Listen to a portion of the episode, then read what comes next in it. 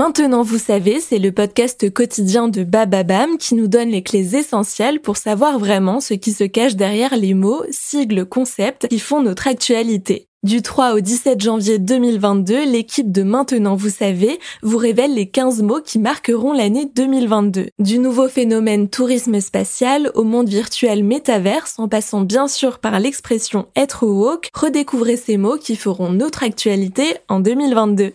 Qu'est-ce que la déprésidentialisation?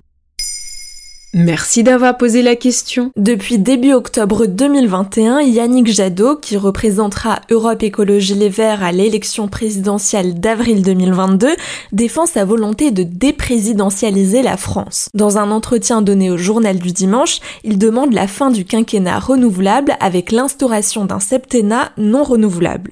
La déprésidentialisation n'a pas de définition exacte, mais revient régulièrement dans les débats lors des campagnes électorales. Il y a quelques années, on parlait à l'inverse d'hyperprésidentialisation pendant le mandat de Nicolas Sarkozy entre 2007 et 2012. Attends, pour comprendre la déprésidentialisation, il faut peut-être comprendre la présidentialisation, non? Il s'agit d'un terme de sciences politiques et de droit constitutionnel désignant le renforcement du pouvoir du président. Il a pour la première fois été instauré aux États-Unis en 1787. Le régime présidentiel a mené à une stricte séparation des pouvoirs. Il y a d'abord le pouvoir exécutif, représenté par le président élu au suffrage universel, puis le pouvoir législatif, tenu par les assemblées parlementaires, et enfin le pouvoir judiciaire. Et donc en France, c'est un régime présidentiel c'est ce qu'il s'est passé en France avec l'instauration de la Ve République en 1958. On a aussi parlé d'une présidentialisation des institutions. Depuis Charles de Gaulle en 1962,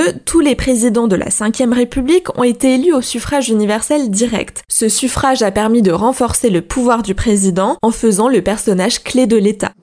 Mais en France, on parle plutôt de régime semi-présidentiel parce que le président est choisi par le peuple, puis nomme un premier ministre, et le gouvernement est responsable devant le Parlement. Ce terme est critiquable puisque tous les cinq ans, les élections législatives se tiennent quelques semaines seulement après l'élection présidentielle, faisant de cette dernière le scrutin déterminant pour la vie de la République. Et si un régime n'est pas présidentiel, il est comment? On parle d'un régime parlementaire où il y a une plus grande séparation des pouvoirs. Le rôle principal revient au Premier ministre qui détermine la politique du pays. À côté de lui, il y a un chef de l'État plus en retrait qui peut aussi être un monarque. C'est le cas du Royaume-Uni qui est une monarchie parlementaire. Mais alors, que préconise Yannick Jadot avec la déprésidentialisation? Un septennat unique plutôt qu'un quinquennat renouvelable.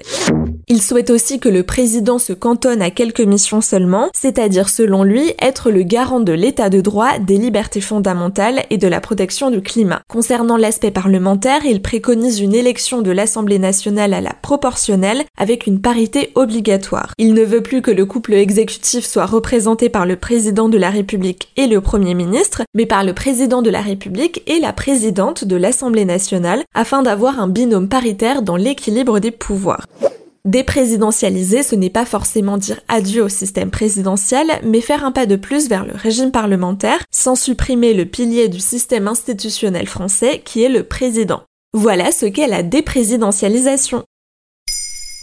Maintenant, vous savez, un épisode écrit et réalisé par Pauline Weiss. En moins de 3 minutes, nous répondons à votre question. Que voulez-vous savoir? Posez vos questions en commentaire sur les plateformes audio et sur le compte Twitter de Maintenant, vous savez.